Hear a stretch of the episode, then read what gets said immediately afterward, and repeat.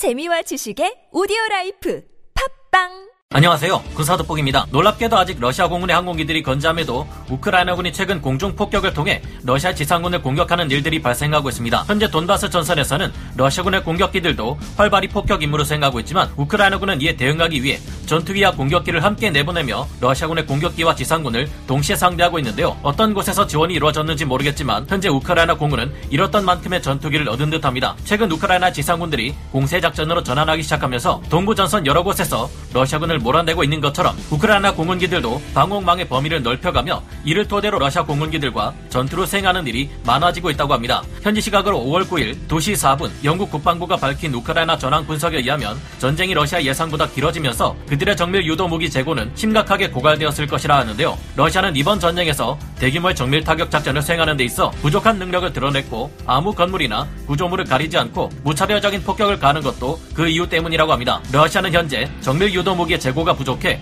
아무래도 신뢰성과 정확도가 많이 떨어지며 요격되기도 쉬운 노후된 로켓이나 미사일을 사용하고 있다고 합니다. 문제는 이미 소모한 정밀 무기들의 재고를 다시 보충하기가 곤란한 상황이라는 것인데요. 5월 10일 밝혀진 전장 상황 OSINT 정보들에 의하면 러시아군은 지난 며칠간 하루 평균 200회에서 300회 출격을 기록하며 우크라이나군을 공격하려 했지만 우크라이나군의 방공망이 아직도 잘 유지되고 있는 탓에 러시아 공군의 공세는 우크라이나 국경 외부 지역에서 진행될 수밖에 없었다고 합니다. 푸틴이 그렇게 손꼽아 기다렸던 5월 9일 전승절 열병식에서 러시아 공군의 에어쇼는 악천후 때문에 이뤄지지 않았다고 하는데요. 하지만 사실 이날 에어쇼가 열려야 했을 모스크바의 날씨는 너무나 화창했기 때문에 사실 러시아군이 열병식에 항공기를 동원할 여유가 없는 것 아니냐 하는 의혹이 나오고 있습니다. 우크라이나군 또한 전투기가 부족하지만 최근 정체를 알 수 없는 곳에서 공군력을 지원받은 것으로 보이는 한편 현지 시각 5월 8일 우크라이나 국방장관 올렉시 레즈니코프가 밝힌 바에 따르면 전설적인 전차 뚜껑 따기 전문가 A-10 공격기를 운용하는 것에 대해 협상을 진행하고 있다고 합니다. 그런 와중 우크라이나가 기록한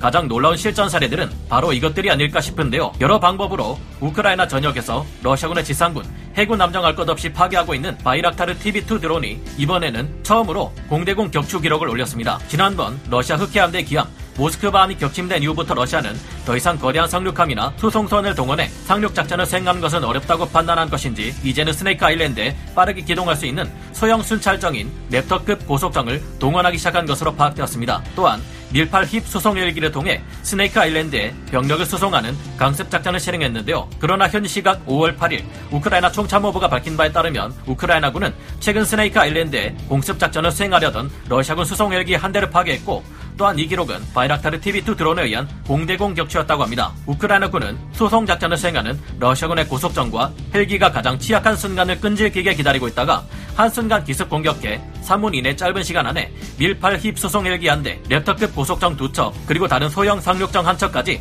격침시키는 놀라운 전과를 거뒀다고 합니다. 우크라이나군의 소-27 전투기와 바이락타르 TB2 드론은 헬기와 고속정 등이 육지로 접근해 러시아군 병력이 내리는 가장 취약한 순간을 노려 순식간에 러시아군 상륙 전력들을 초토화시켜 버렸다고 하는데요. 사실상 흑해에서 제해권을 모두 상실하다시피 한 러시아군의 상륙 작전은 앞으로 더욱 위축될 것으로 보입니다. 따지고 보면 바이락타르 TB2 드론의 헬기 격추는 대전차 미사일을 사용해 공대공 격추 기록을 세운 셈이니 기가 막힌데요. 물론 당시 헬기가 빠르게 날고 있지 않았으니 공대공 격추라고 하기 애매한 부분은 있습니다만 이 같은 실전 기록이 나오는 일이 쉽지는 않을 겁니다. 앞으로 바이락타르 TV2 드론은 얼마나 더 많은 역할을 할 수 있을까요? 전문가는 아니지만 해당 분야의 정보를 조사 정리했습니다. 본의 아니게 틀린 부분이 있을 수 있다는 점 양해해 주시면 감사하겠습니다. 우크라이나와 러시아 간의 전쟁 중에 가장 중요한 역할을 수행하는 것은 정보력이라는 것이 점점 더 많은 실제 교전 사례를 통해 검증되고 있습니다. 그런 만큼 앞으로 현대전에 있어서 전장 상황 을 정확히 파악하고 공격까지도 가능한 드론의 활약이 더욱 중요해졌는데요. 실제로 매우 강력할 것만 같았던 러시아군의 야전 방공망과 전자전 능력에 우크라이나군의 드론이 활약하는 것은 굉장히 힘들 것이라고 판단되었지만 실제로 러시아군의 능력은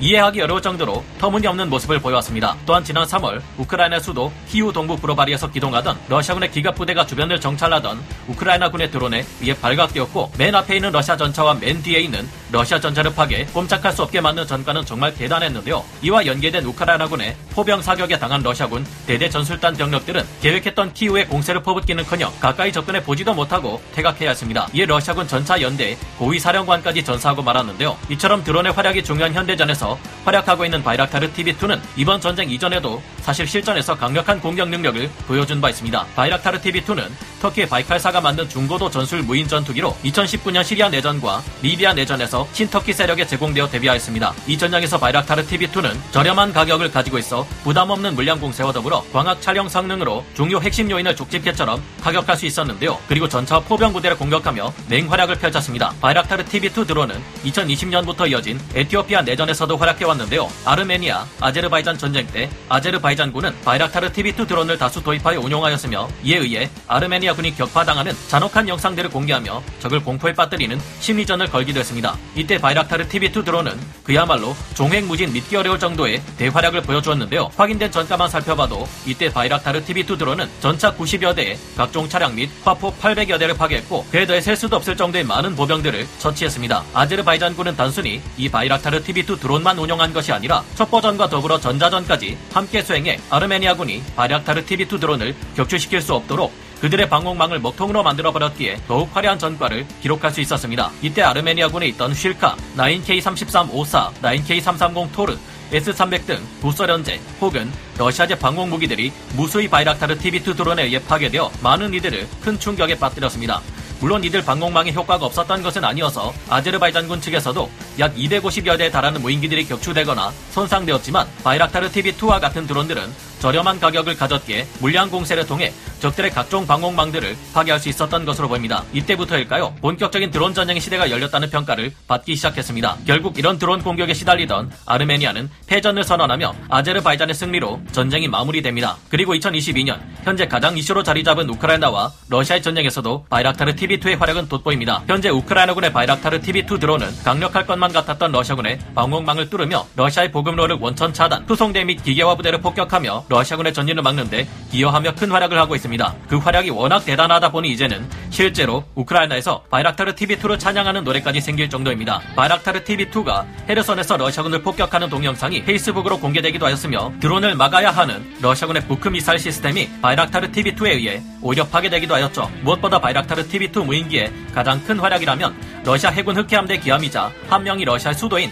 모스크바함을 격침시키는데 큰 활약을 냈다는 것입니다. 지난 4월 14일 러시아 해군 슬라바급 순양함 중 하나인 모스크바함이 격침되었다는 소식이 전해졌을 때 바이락타르 TV2로 모스크바함의 방공망에 혼란을 주어 약화시켰습니다. 동시에 오데사 방면에서 우크라이나군은 자국산 넵튠 대함 미사일 두세 발을 발사해 모스크바함의 탄약고에 큰 피해를 입혔고 모스크바 함은 결국 격침되고 말았는데요. 계속해서 흑해에서 러시아군의 함정이 잇따라 격침되었고 바이락타르 TV2 드론은 지상전뿐만 아니라 해상전에서도 엄청난 전과를 보이며 너무나 유명한 무기 체계로 자리 잡았습니다. 사실 이때 이후부터 러시아 해군 흑해함대의 생명은 끝난 것이나 다름없었는데요. 지난 5월 2일 우크라이나 국방부에서는 즈미니 섬 주변에서 순찰하는 바이락타르 TB2 드론으로 러시아군의 세르나급 상륙정을 타격하는 영상을 공개하였습니다. 러시아에서 매년 5월 9일 열리던 전승절 이벤트인 흑해함대 행진을 올해는 바다 밑바닥에서 하게 될 것이라는 우크라이나의 경고 메시지도 함께 덧붙였는데요. 즈미니 섬에 배치된 러시아군의 랩터급 고속정 두 척을 격침시키는 영상도 현재 공개되어 인터넷을 통해 찾아볼 수 있으며 러시아군 방공 시스템 토르와 스트렐라 10도